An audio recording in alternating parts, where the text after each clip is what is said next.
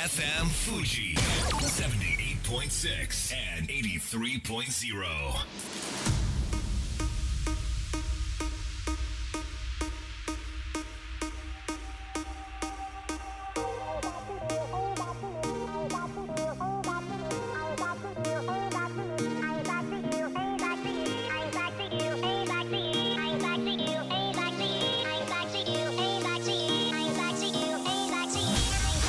月曜夜のひとときいかがお過ごしでしょうか？この番組「みんなのラジオは」自分の故郷を盛り上げたい誰かの役に立ちたいぜひ知ってほしい聞いてほしいそんなたくさんの思いを発信していく番組です。本日で第220回の放送東京代々木のスタジオビビットより生放送でお届けしてまいります。2022年初回ですので明けましておめでとうございます。リスナーの皆様本年もよろしくお願い申し上げます。2週間前の12月26日に214人だった全国の新規コロナ感染者数は昨日の時点で8078人といやー増えてしまったなと。そんな 率直な意見ですけれども成人式できてますよね。中止になったところがないことを願うばかりですが新成人の皆様おめでとうございます。親孝行しながら自分のやりたいことに向かって楽しんでいただけたら嬉しいです。まあそんなね希望にあふれている若者たちがいる一方で一昨日ですかこのスタジオから走ったら1分ぐらいですよ。代々木の焼肉店で立てこもり事件があって28歳の若者が逮捕されるという、まあ、この自暴自棄になってえ他人を巻き込んで事件を起こすケースがすごく増えているなと実感しています。社会にフィットできない孤独から孤立してしまうそしてよからぬことを考えてしまうのかもしれないんですけれどもでも結構多くの方がフィットできなかった体験ってありますよね。会社に馴染めない。バイト先でなんか、うん、先輩と会わない。パートナーと会わない、うん、部活でなんとかとかいくらでもこのフィットしない孤独孤立を感じる時期ってあったと思うんですよね。もう私なんか30過ぎまで人生つまらないなって思っていて受験も二浪しちゃったし入った会社もなんかつまんなくて、まあ、こう、ね、愚痴がどんどん出ちゃいますけれどもとにかく30過ぎまでうまくいかなかった。でも生き続けていると思わぬ方向に人生が動き出していくっていうことをなんか自分自身が体験しているのでぜひ諦めないで前を向いてほしいです。こんばんは。DJ 西川俊也です。番組の進行はもうお一方。どうも。18万人から選ばれたベストカラーゲニスト有野育です。よろしくお願い申し上げます。よろしくお願い申し上げます新成人の皆様おめでとうございます。おめでとう。めでたい。わけですけれども、はいえー、二十歳の思い出何かあったりしますか？二十歳の思い出ですか、うんうんうん。ああ私はですね、はい。あの着物をレンタルしたんですけれども、うんうんあの自分でお金を払わなくてはいけなくて。うん、もう二十歳だから。そうなんですよ。その時のためなんかバイトをめちゃくちゃした思い出があります成人式ねに向かって頑張ったということで、はい。まあ今日新年最初の放送ですけれども正月どんな風に過ごしたかなんか思い出エピソードあったら教えてください。私はですね、うん。元旦にはい。今話題のはい。呪術廻戦の映画見てきました、見てきたんだ。めっちゃ面白かったです。あーそうなんだ。お正月って映画館やってるんですね、はい。そっかそっか。まあ内容はね聞くとネタバレになっちゃいますね。私はね、はい。えー1月2日3日に、まあ、恒例の箱根駅伝ありますよね。はい。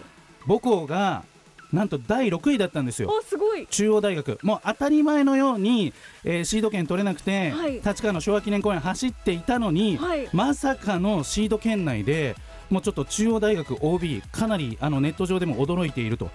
後輩ありがとうっていうそんな気持ちでございます。はい。ということで皆さんはどんなお正月を過ごされたんでしょうか。それでは本日もみんなのラジオ元気よくスタートです。FM Fuji FM Fuji. 78.6 and 83.0.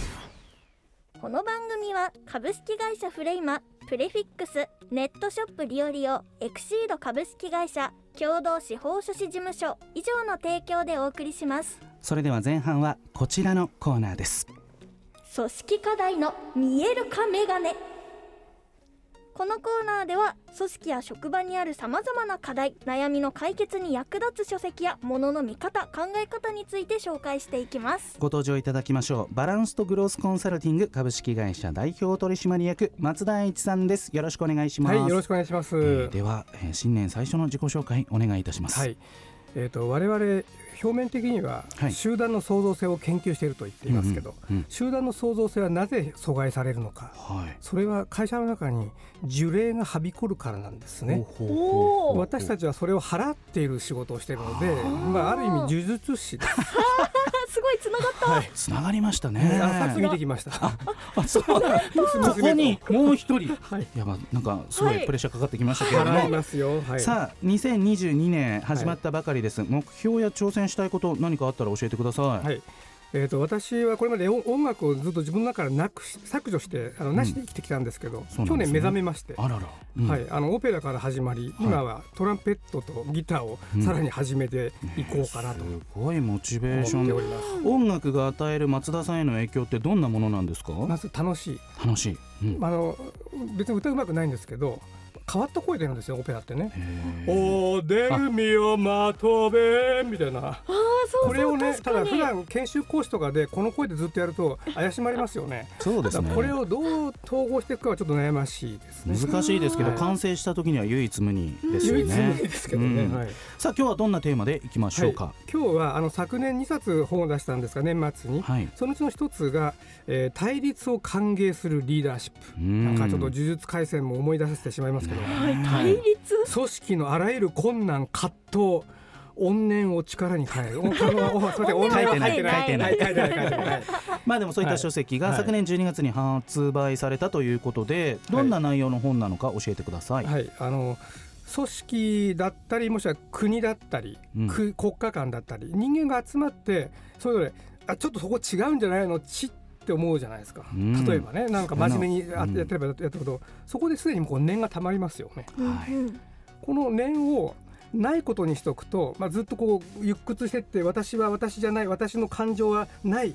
あ会社がこう求めるんだからずっと自分の感情をあの殺していこうっていううちにだんだん無表情なあのゾンビみたいな人間になってしまうんですよ。それから西川さんみたいにはいこんな感じでやめたるわっつってあの 言っちゃったりするわけですようんね。そんな経験もあったのかな。念が爆発するとね。うんで組織の中って今みんな辞めていく人多いんですよ若い人33未満。へえでさっきあのたまたまこの近所でうん。焼肉屋立てこもりの話ありましたよね。うん。あれも組織のあの会社日本全体の中で何かその自分たちとあの人は関係ないこういう人たちのことはほっといていいっていう主流派が作り上げた、うん。ある意味影的な存在として捉えていくのがまあこの本の一つの見方、うん。それは組織の中でもいっぱいあるんですよ。あの俺たちはちゃんとしてる。お前たちまだまだだなって言ってるえお偉いさんたちがこう周辺に押し合ってる若者たちが、まあ、今どんどん辞めてっちゃってあれ？やばやばすぎるねうちの会社みたいなことでうん主流派もバタついている今日この頃だと思います。面白い、はい。まあそのなんでしょうね。一つの考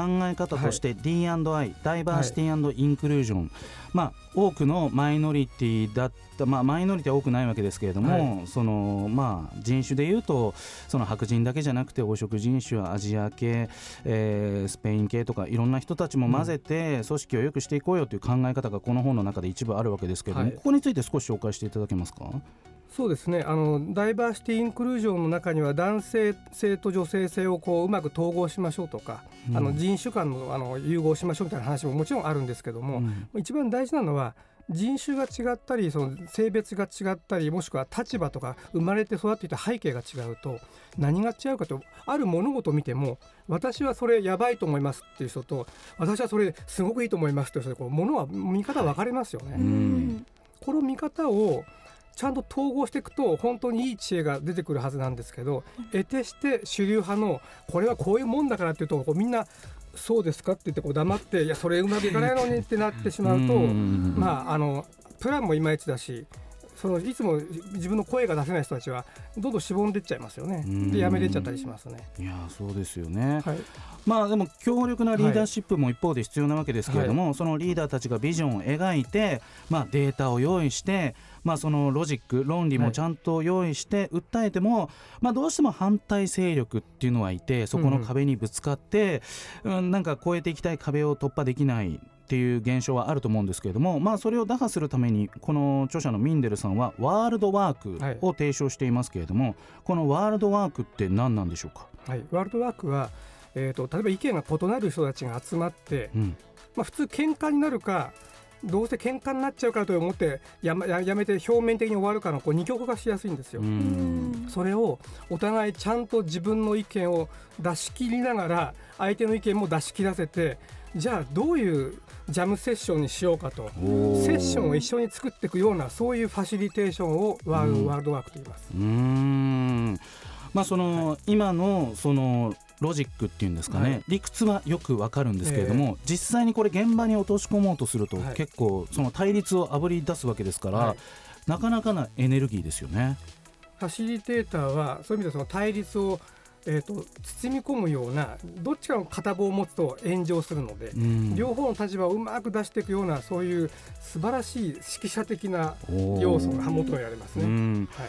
え松尾さんの会社ですと、このワールドワークをこうその、え。クライアントに実施してもらうそういうポジションってことですか、そうです。我々が指揮者として、うん。ある意味入っていってあの若手の意見をこういう意見がありますってことをちゃんとそのお偉いさんに届けてあでとお偉いさんと対あの若手が対話する場をまたちゃんと持ってであそういうことだったのかってお偉い様は思うし若手もなんだあなたのあの発言って私むちゃくちゃ引っかかったんですけどそういう意図だったんですかっていうことで、あのお互いが融合すると同時になぜそのお偉いさんのあの表現にムカついてたかっていう若手の中にはムカつくイコール自分の中に認めたくない自分の何かがあるんですよね。うんそれが相手のに相手のにみ姿の中に見つかると相手に対して怒るんです。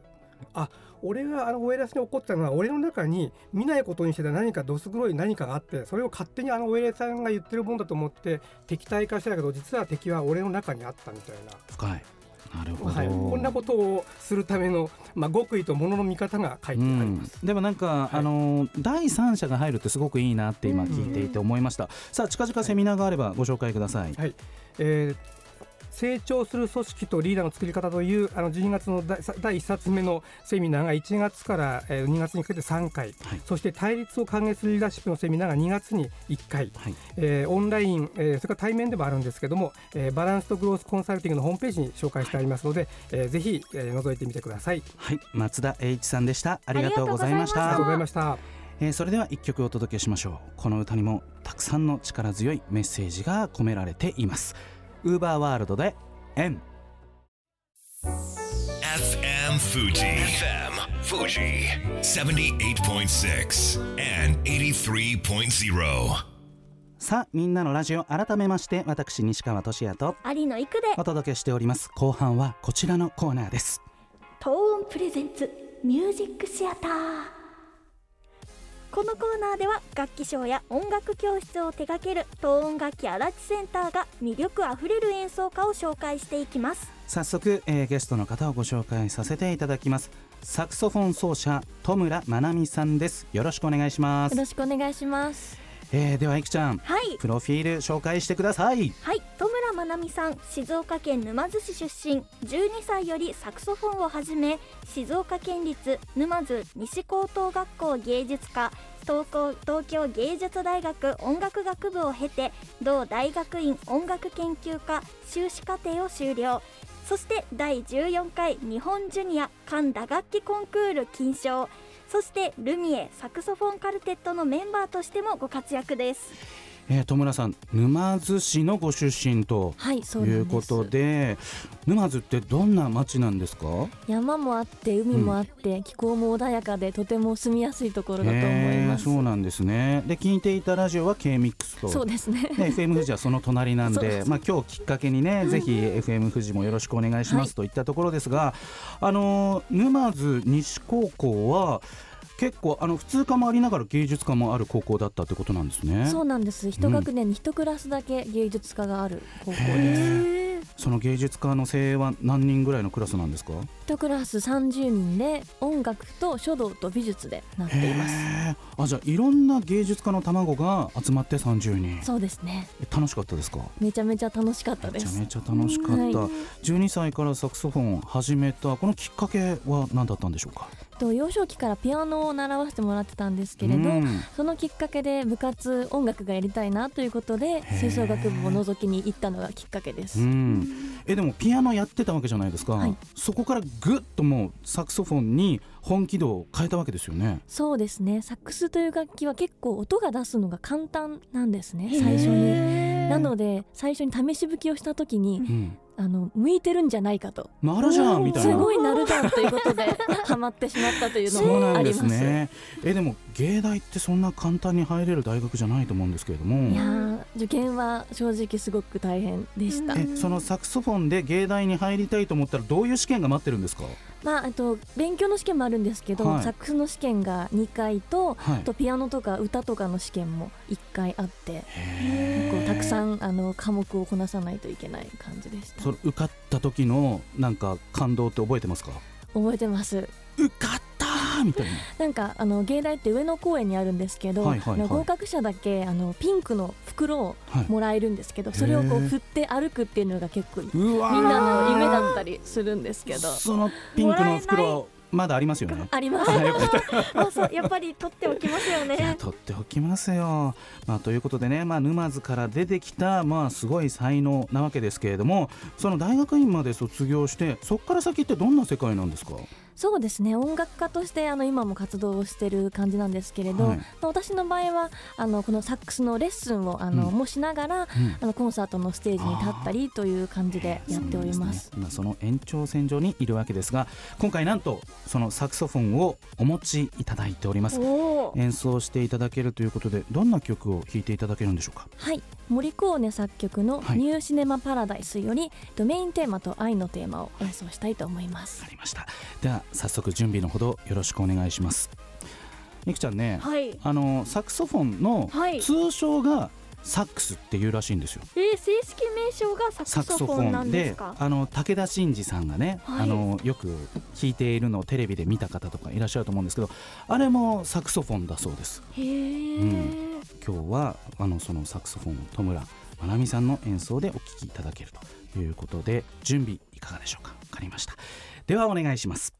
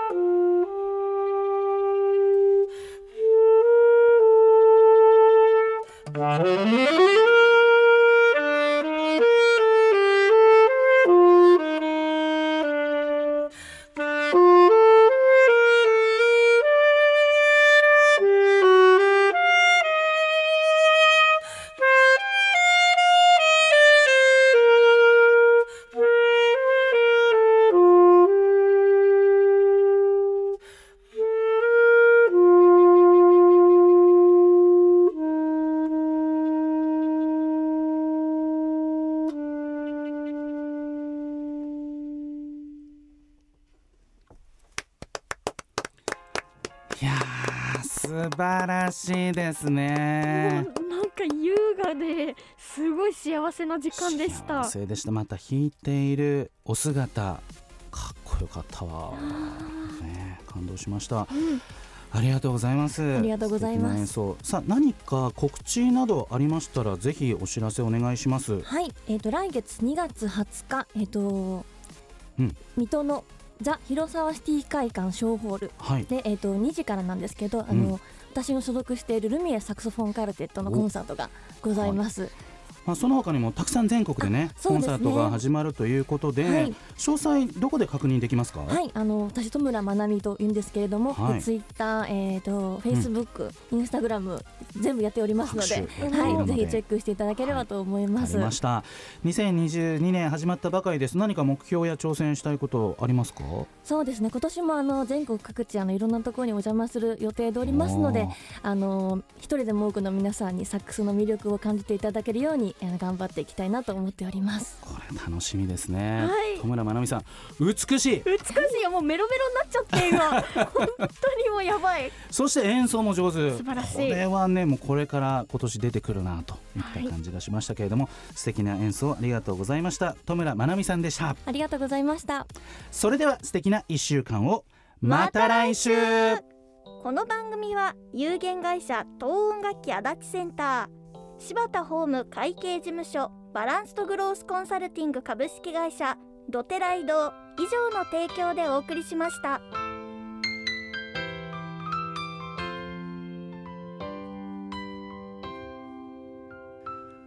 最後だと分かったでも言いたかった君が好きだとその後のように浮かぶ思い出に涙流した。健やかなる時も心やめる時も励ましてくれた。しいつだって味方でいてくれた勘違いした僕はそんな状況に甘えいつまで